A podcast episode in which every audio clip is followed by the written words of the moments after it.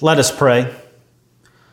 O Lord our God, by your Spirit, illumine our hearts and minds this day for the reading and hearing of your word. And may we hear it with joy, for you are our rock and our Redeemer. Amen. Our scripture lesson this morning comes to us from the prophet Amos. I'll be reading from the fifth chapter, verses 18 through 24. Listen now for God's word to us this day. Alas, for you who desire the day of the Lord, why do you want the day of the Lord? It is darkness, not bright, as if someone fled from a lion and was met by a bear, or went into the house and rested a hand against the wall, and was bitten by a snake. Is not the day of the Lord darkness, not bright and gloom with no brightness in it?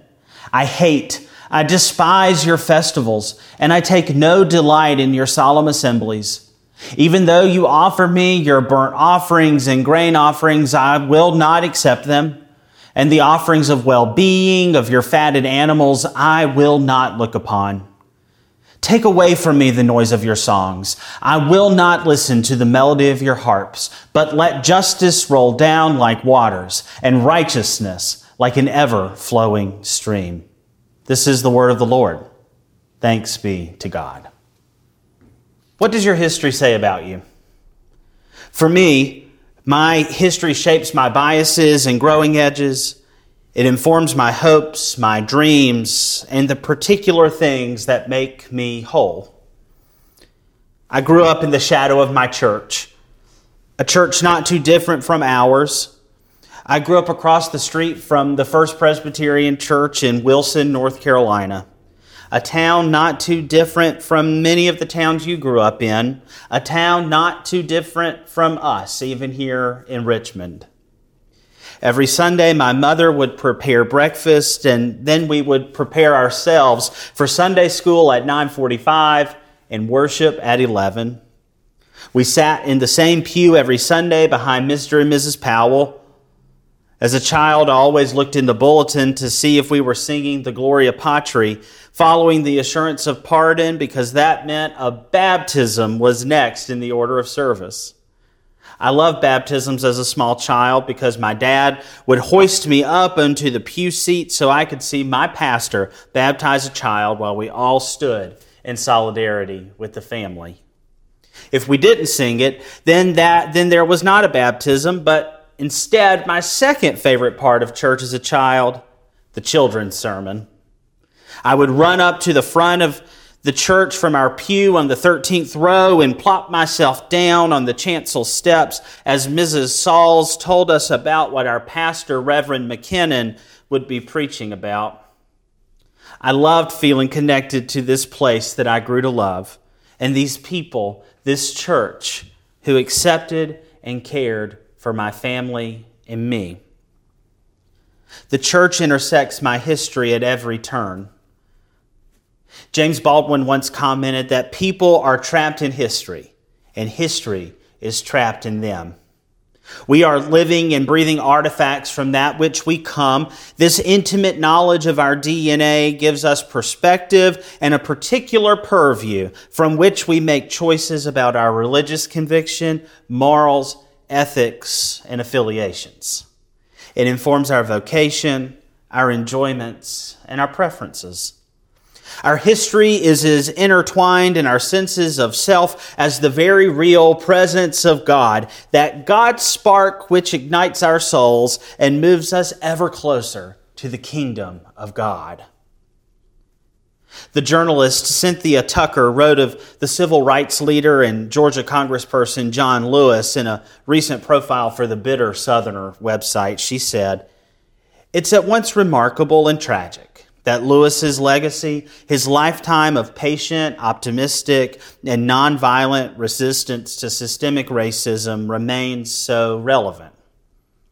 He's given 60 years to the work of trying to build the beloved community only to arrive at a moment when that work may seem naive, that community far fetched, the dream of a child's fantasy. Our history tells the story of our collective humanity, the good stuff and the bad.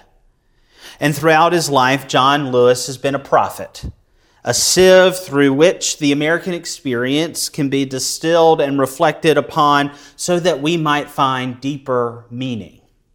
Lewis has been part of some of the most momentous occasions in American history over the past 60 years through his leadership in the civil rights movement and service in Congress, and he has pushed Americans into uncomfortable reckoning with our shortcomings around race, religion, and the potential of democratic government like the prophets of the 8th century BCE, when Amos, that shepherd from the rural Judean outpost of Tekoa, pushed Israel into deeper faithfulness, John Lewis speaks to the uncomfortable and often unacknowledged truths of the human experience and invites us all to reorient ourselves towards justice and the knowledge of righteousness. Amos lives in the midst of an economic and political system that objectively favors the wealthy and uses the labor of the poor to exploit Israel's resources. While feast days, sacred assemblies, burnt offerings, grain offerings, peace offerings, fattened animals, and loud songs may be steeped in history and, on the surface, faithful enough, Amos suggests that the Lord requires a deeper devotion, considering the reality where the rich are getting richer, the poor are getting poorer, and the land deeply connected to Israel's faithfulness since the time of the Exodus is being extracted by those in power at the sake of those who need the land for their very survival. In God's view, as communicated by Amos, the rich of, Israel are causing this economic upswing on the back of those whom God has chosen just as equally as God loves the powerful, the poor. In other words, 8th century Israel was not the land flowing with milk and honey that the Israelites re inhabited many centuries earlier when God let them out of bondage in Egypt. Money was the driver of this inequality. The wealthy's worship was, in God's eyes, completely in vain and unworthy of acknowledgement. And because Israel continues in ancient times to not be a just society, the day of the Lord, that long promised Jubilee day, will be darkness and not bright.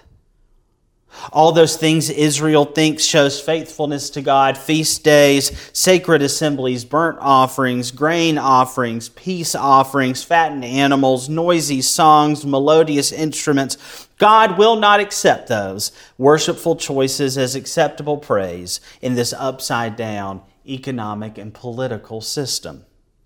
Instead, God simply wants those whom love God to embody justice and ensure that righteousness flows like a stream that never ceases, or, and I think more faithfully to the Hebrew, like a mighty force of water that cannot be stopped. There is immediacy in God's exhortation through Amos. Justice and righteousness are much more important right now than the trappings of religious community and interpersonal relations. Amos invites the Israelites and us to strip away everything that makes us comfortable and step into vulnerable and uncomfortable spaces. Who do we worship? This question has kept me awake many nights over the past several weeks.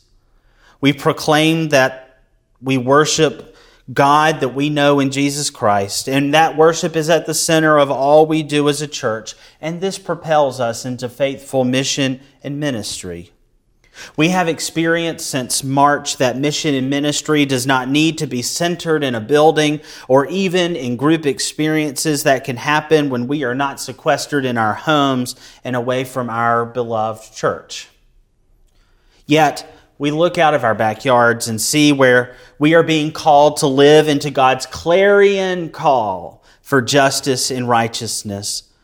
We hear the sound of chanting. We see the smoke of flashbangs and tear gas bombs. We gaze upon the faces of impassioned protesters, weary law enforcement officers, worried politicians, and bereaved parents of the wrongfully imprisoned, injured, and killed. Church, we are being invited again by God into vulnerable and uncomfortable spaces. Because we profess faith in Jesus Christ, we have an obligation to be deeply intertwined in the goings on in our own backyard so that God's vision for the world might come to fruition in the fullness of time. This is going to require us to examine every aspect of our lives and our homes and our places of work and even our life together right here at First Presbyterian Church. We are called to reconsider the choices in our lives that barricade justice and righteousness from flowing with a mighty force. We are called to find the roadblocks in our professional work that prevent justice and righteousness from flowing to those whom are on the margins of society. And we are called to to remove the blinders we place on our common mission and ministry that cause us to not see justice and righteousness in our own backyard. And finally, we are called to break down the monumental impediments to the flow of justice and righteousness right here in Richmond. John Lewis commented on his childhood during an interview for the NPR StoryCorps project in 2018. He said that growing up, his family was too poor to have a subscription to the local newspaper in Troy, Alabama, his hometown. But his grandfather had a subscription, and he would pass the newspaper on to John. While he was intrinsically aware of the subjugation and oppression placed upon him as an African American by Jim Crow laws, John Lewis did not know about the plight of African Americans throughout the South and the groundswell of transformative justice and righteousness being brought about by the Southern Christian Leadership Conference led by the Reverend Dr. Martin Luther King Jr. One day he read of Rosa Parks' action in Montgomery and the work the SCLC was doing in Montgomery and became determined to meet this young preacher named Dr. King. Lewis wrote to King, and King sent him a bus ticket to travel the 50 miles from Troy to Montgomery to meet with him. Upon entering the room, Dr. King said to John Lewis, Are you the boy from Troy? Lewis responded, Dr. King, I am John Robert Lewis. Lewis goes on to say, We marched, we were jailed, we were beaten, but I guess in the end, we knew and realized that we changed things. My focus on things is very simple, he continues. When you see something that's not right, not fair, you have to stand up. You have to say something. My mother, he says, told me that when I went off to school to not get in trouble, well, I told her that I only get into good trouble. Even today, I tell people we have to get into good trouble. It seems to me that our worship to God is leading us into good trouble. A far cry from the idyllic, serene worship experience I love so dearly and remember so fondly. It is leading us into a deep reckoning on our history, who we are, what our moral and ethical choices might be moving forward, and where our allegiances lie. We are in the midst of a landmark moment in history, and we have an opportunity as the people of God, as children of God, to be purveyors of God's justice and God's righteousness that cannot be stopped. In Amos's oracle, God was furious with those whom God loves, the people of Israel. God did not leave Israel, and God does not leave us now. In fact, God walks with us every step of the way, inviting us into vulnerable and uncomfortable spaces together, inviting us out of our comfortable worship and moving us into worship that may take us on the streets, into the halls of power, and in total solidarity with the poor and the powerless. We do not walk this journey alone, but solely, solely with God's help. May this hard work burst us out of our history and into a new embodied history that is being written every day where justice rolls down like waters and righteousness like a stream that never, ever stops. Amen.